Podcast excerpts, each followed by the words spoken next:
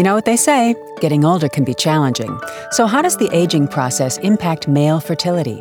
Today, we'll explore that question and find out about the latest medical research around aging and male fertility.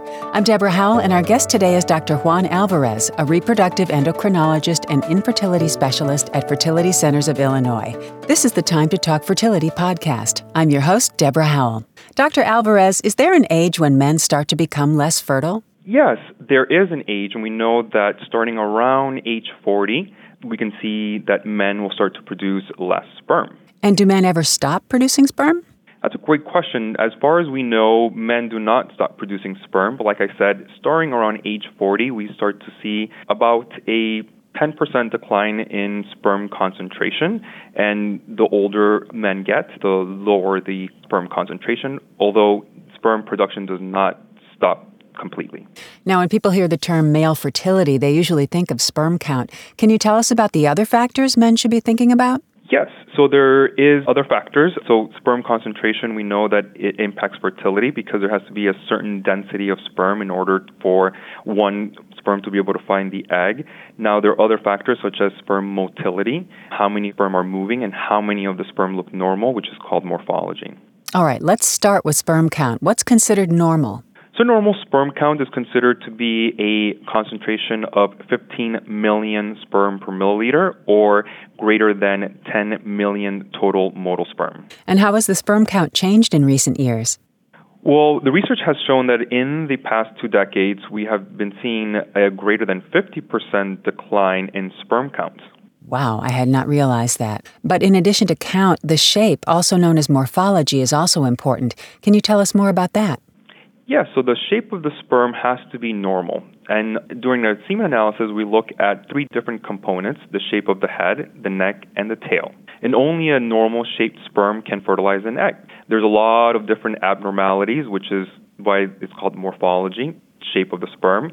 There could be uh, large heads, small heads, two tails, no tails, short neck. So there's a lot of different morphologic abnormalities that we see, and this is what we do during the semen analysis. Now, another aspect of sperm health is how they move, also known as motility. What should we know about that? We should know that in the ejaculate, there should be, like I said, more than 10 million motile sperm. And the reason for that is because sperm is a cell that moves, and so they have to be able to travel from the cervix all the way up the uterus and fallopian tubes in order to fertilize an egg.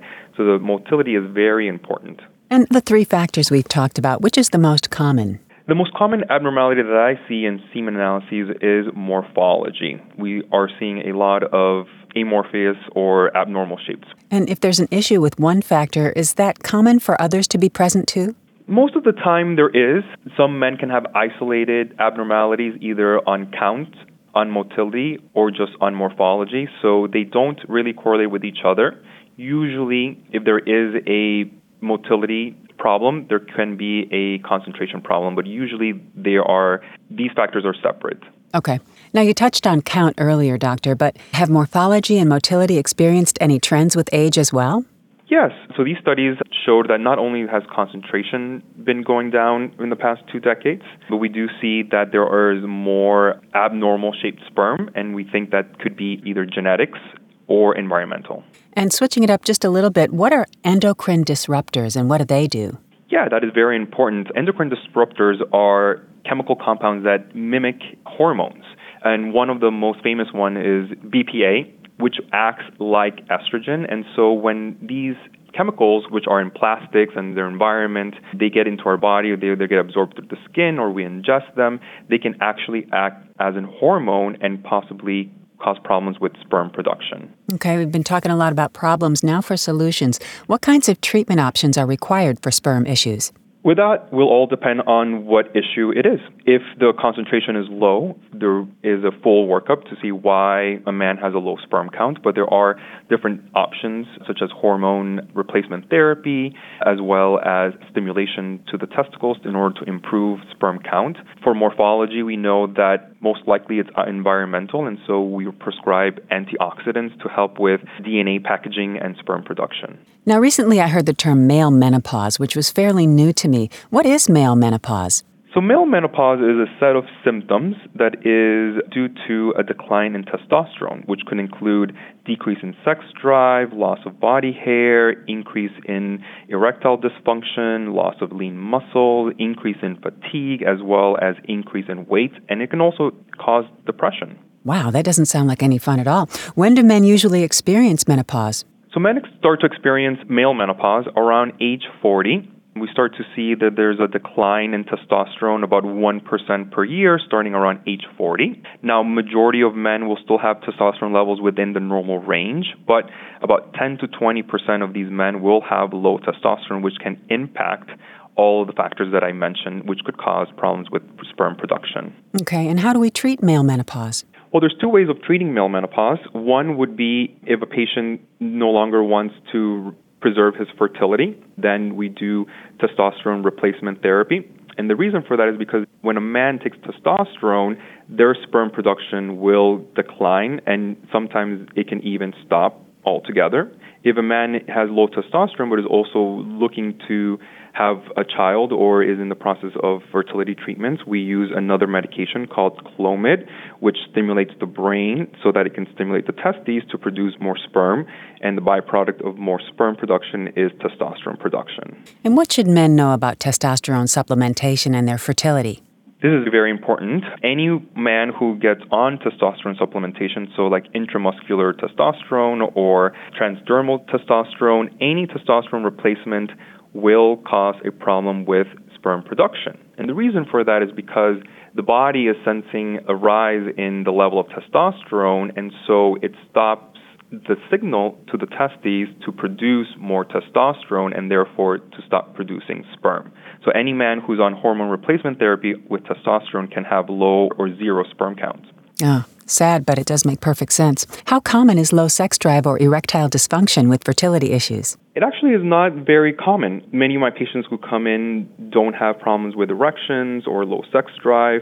Now, we do know that fertility itself can cause some problems with desire, with low sex drive, and that is because after a while, if you are timing intercourse and a man has to perform at a certain time, in a specific day, that can cause problems psychologically, of course, with erect with erections, and so we don't see a lot of problems with erectile dysfunction with fertility. Now, men who are over 40, we do start to see higher incidence of erectile dysfunction. At, there's 40% of men by age 40 and 70% by age 70 who have erectile dysfunction, which can lead to problems with timed intercourse.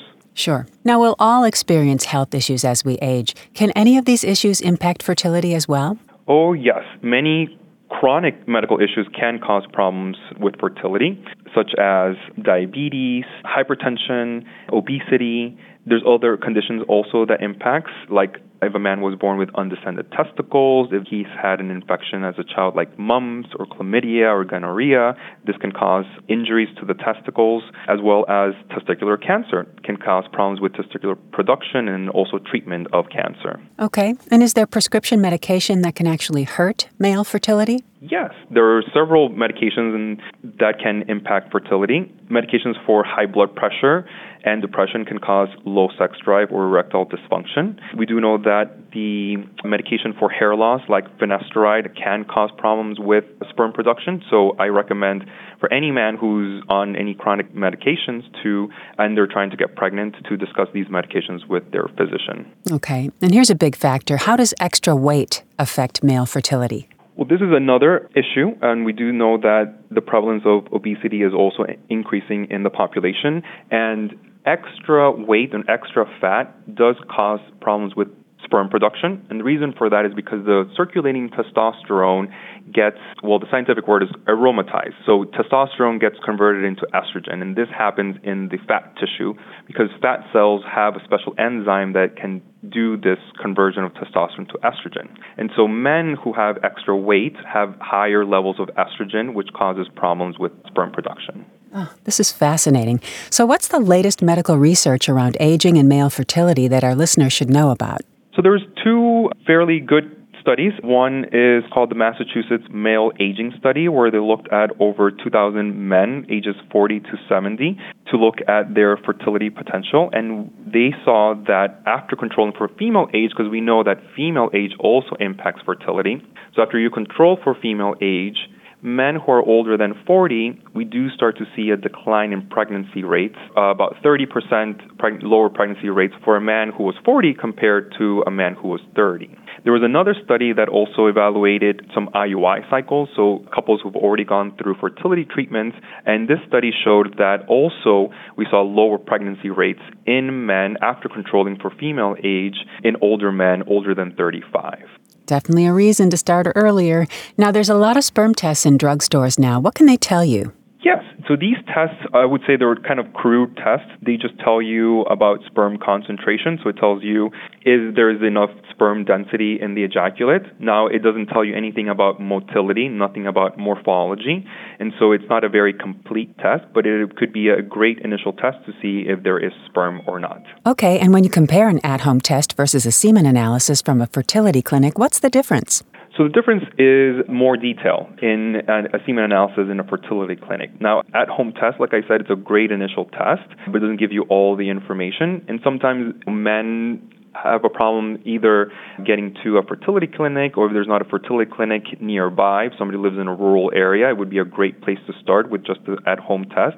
But really, the fertility clinic will give you more information, like I said, on motility, morphology, the total motile sperm count, which is very important. And morphology is also very important because we do know that men who have low morphology have low fertilizations when we do IVF. Sure. Now, what's the rough cost of an at home test compared to a lab evaluation? So an at-home test can be anywhere between fifty to hundred dollars, and then a test in the lab could be anywhere between a hundred to two hundred dollars. Is that usually covered by insurance or not? Usually, it's not covered by insurance. Okay. Can you share some anecdotal examples of patients who have experienced some of these setbacks and went on to have treatment success? Yes. So about thirty percent of all fertility is male factor. So something that the listeners should definitely know is that it's not rare. About a third of all infertility has to do with either low sperm counts, low motility, low morphology. And so I have many patients who've had many successes with intrauterine inseminations, with IVF. I've also had patients who've had zero sperm in the ejaculate, and after further evaluation, we were able to do either testicular sperm extraction, which we can do IVF, and there's a special procedure for men who have low sperm counts. It's called ICSI, intracytoplasmic sperm injection. And so, if there's one sperm, we're able to fertilize an egg and be able to get an embryo so that couples can get pregnant. So it, it is common, and that's something that I would like the listeners to know that male fertility is common, and we have a lot of treatment options, inseminations, ICSI, and patients are very successful with these treatments. Well, that's good. And that was my last question for you. Can you share some words of hope with listeners? Yeah, this field of infertility is growing day by day, and every day we learn a little bit more about male and female fertility. And I think that in the future we're going to be able to do a lot more. And so, right now, the basic tests and the basic procedures that we have are only going to get better, and pregnancy rates have been increasing steadily using our technology since the late 80s. And so, our listeners should be very hopeful in the field and that we're going to be doing even more in the future. Well, this is some very enlightening information, Dr. Alvarez. Thank you so much for being with us today. Oh, thank you for having me. That was Dr. Juan Alvarez, a reproductive endocrinologist and infertility specialist at Fertility Centers of Illinois.